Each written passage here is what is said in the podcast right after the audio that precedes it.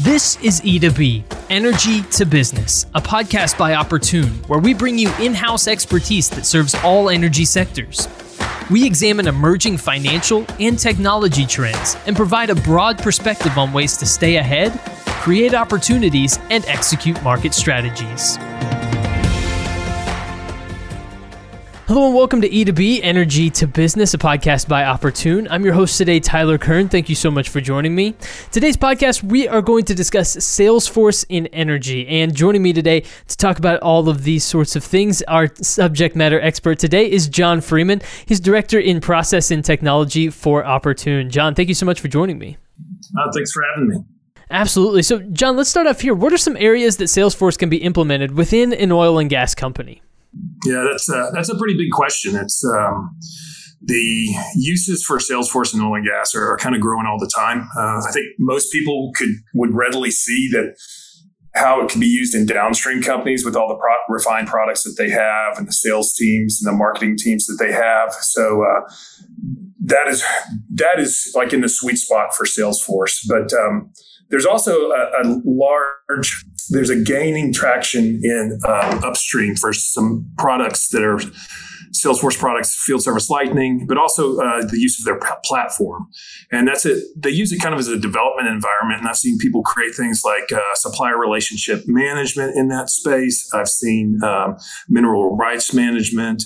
Stakeholder management is, is, another thing that's been used essentially anywhere where you need to uh, try to get your hands around a complex business process anywhere that they're using lots of spreadsheets and access databases and things like that. So that's uh, that's where you would see it in the upstream. And the midstream it'd be around things like contract management. We're seeing a lot of that, setting up tariffs, interacting with shippers, setting up nominations on your pipelines and things of that nature. So those are the types or the examples um, that we've seen. And but like I said, they're growing all the time. There's like new ones every week. It seems like. No, absolutely, and, and and you're right. Those are there are a lot of examples and a lot of different areas where Salesforce can be implemented and have an impact. So, how have you seen Salesforce be successfully implemented to deliver business process transformations that that make a difference? So, just from your experience, what have you seen that's really made an impact for for oil and gas companies? How it's implemented, I think I've seen kind of a two recurring approaches um, in my experience. I'm sure you know there's a million different ways, but let's call call one of them top down and the other one bottom up, for instance. And the top down approach typically takes a broad overview of the organization and attempts to apply like new and progressive technologies. Uh, it's very holistic. Um, and, and then they apply it in a, a, kind of an organized, cohesive. It's, it's methodical, um, and I've seen uh, multiple projects like that uh, be successful. Now, you know, there are some challenges. You can, when you're going big scale like that, you can miss the mark a little bit. And th- those projects can be susceptible to kind of getting a, a little bit out of control. Mm-hmm. And I think that's, that's could be because of some kind of legacy ERP project management methodologies that hang around a lot. But um, so that's one way, kind of the top down. The second way that I've, I've seen Salesforce um, implemented is more of a bottom up approach. And does have a tendency to be uh, a little bit more uh, organic. Uh, from time to time, you'll see them actually started by the business themselves. For instance, I've seen a major Salesforce user that has done, you know, multiple projects in Salesforce. And the way that it originated in the organization was there was a manager who wanted to change how he was managing his processes, wanted a system, and didn't want to wait. And so he went and put it on his credit card. And he built out, uh, started using the system just on, on the backs of that and it grew to be a system that uh, they did 40 projects over the course of about three or four years. So that's another way that I've seen it and uh, implemented is just kind of organically uh, and small, and then it grows. Do you have an opinion, I suppose, on which methodology works better? Is is there a better way to go about implementing Salesforce, or is it just about getting it into the workflow and finding the different efficiencies that it can create for your particular company? I'll go back to kind of the, the approach that that we're just talking about. I don't know that there's a, a, a better way. I mean, they're susceptible to different kind of risks and and also, you know, can take advantage of different kinds of opportunities. I do know my favorite way is to start the small. This is by starting small and identifying something that is really valuable. Um, like find a labor intensive process or a process that requires a, a, lot of back and forth and, and then building a targeted app that really makes a big difference quickly. I think that's my favorite way. And the reason why is because doing it that way, um, it has the effect of making other groups want to adopt the technology as well because mm-hmm. they see such a see such a profound change, right? They see people's jobs get easier, they see the work get better, and and they want to do it too. And then when you start doing that multiple times, I kind of feel, I kind of in my mind it's like popcorn. These pieces of popcorn start popping off. Uh, now you're starting to get yourself an atmosphere of innovation, right? Where people are thinking about ways you know, one cubicle down going, man, that guy, his job's a lot easier now because they adopted that. What, how can I do it? And there's this really excellent uh, use case of a large oil and gas company actually formalizing that process. And, um, you know, it's kind of a industry term. Uh, it's nothing new called citizen development, but they formalized a way to enable that process. And when you hear about it and they present about it from time to time, it's very exciting. You understand how that does create an environment of uh, innovation. Absolutely. So tell me a little bit more about how creating these efficiencies and these workflows and utilizing Salesforce can really pay off in a way that that shows an ROI for these oil and gas companies. Is it time saved? Is it opportunities, marketing, things along those lines? What are some ways that you've really see this seen this pay off in a way that uh, that is tangible when it comes to the return on investment? You know, to me, at the end of the day, transformation is about um, increasing and maintaining outputs of a process while lowering the associated costs, right? And so platforms that digitize work processes are great for organizing the uh, work, laying in things like collaboration, workflow, and escalations, creating transparency and accountability. All of those things help inform, uh, improve uh, your outputs for your inputs.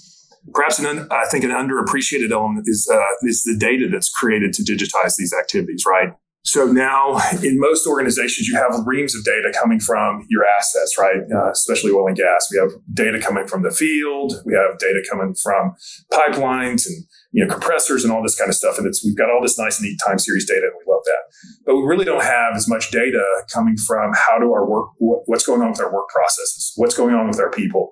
And to, to me, I think one we're going to see in the future, one of the things that is going to prove to be valuable is the building out of the picture of data of an organization. So now I've got my, you know, my kind of internet of things, and then I kind of have my internet of people, and I have digitized all those work processes. I can combine them with my asset related data and perhaps run a more complete, um, you know, picture and, and perform more advanced analytics around that data set because it's a more complete picture. Absolutely, data is absolutely key in today's uh, in today's day and age, and in running successful businesses, especially in oil and gas. Just having that data, having a more complete picture, and a well more well-rounded analytic view of uh, the entire company, I think is is absolutely vital. So, uh, when when you're having these conversations, John, and, and talking to people about Salesforce, what are some of the common objections you hear about implementing Salesforce, and how do you respond to those objections? That you hear?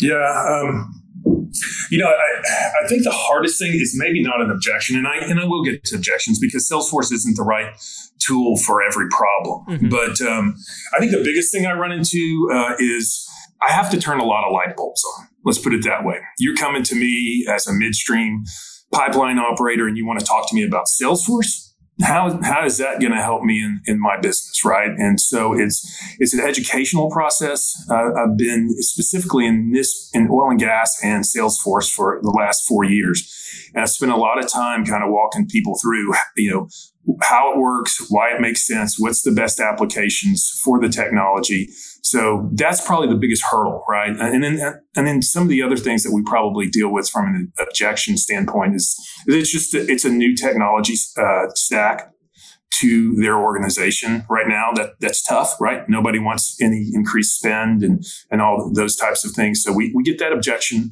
from time to time. Let me think, what else? That's probably the biggest things that I run into mm-hmm. right there could probably think about a lot, but I, I, spend my time more of my time thinking about why people, you know, should should use it. I'm more of an evangelist than necessarily like an objection handler. yeah, exactly. More more of an optimist in this in this particular view. Uh, yeah. so, so, John, if you had to if you had to simplify and maybe summarize the benefits of Salesforce as you see it for an oil and gas company, how would you do that? If you were to summarize it or distill it down, what would you say the primary benefits are and, and, and why it's smart to implement something like Salesforce? Yeah, I mean, to me, it goes back, to, you know, to a couple of questions ago when we were talking about what transformation uh, really looks like, and I believe that part of transformation, there has to be a belief that you you can do your business significantly better than what you're doing it, it right now. You can either maintain your outputs or improve your outputs by um, significantly reducing. You know, uh, I guess a better way to say it is you can you can maintain or increase your outputs while it's simultaneously um, decreasing the, the, things required to support them. And you can focus on more important parts of your business, for instance, like data and, analyzing that data and understanding insights there. So the driving kind of benefit for me or summarizing is digitizing your work process, being able to understand all the things that you do to run your business from the people side and the, the asset side and getting a clear picture of what that looks like. That, that's how I would summarize it. Absolutely. Well, John Freeman, Director in Process and Technology for Opportune, thank you so much for joining me today and speaking about the benefits of Salesforce uh, for oil and gas companies and how they can be implemented. Thanks, Tyler. It's nice talking to you. Absolutely. And everybody, thank you for tuning in to E2B Energy to Business, a podcast by Opportune. Of course, if you want more information, make sure to listen to all of the episodes of the podcast, and you can do that by subscribing on Apple Podcasts or Spotify. Uh, you can also go to the Opportune website, opportune.com, pretty easy to remember. There you can find out more about what they offer, their various services, and learn a little bit more about who they are as a company, as well as find more podcast episodes there as well. And of course, we'll be back soon with more episodes of the podcast, but until then, I've been your host today, Tyler Kern. Thanks for listening listening.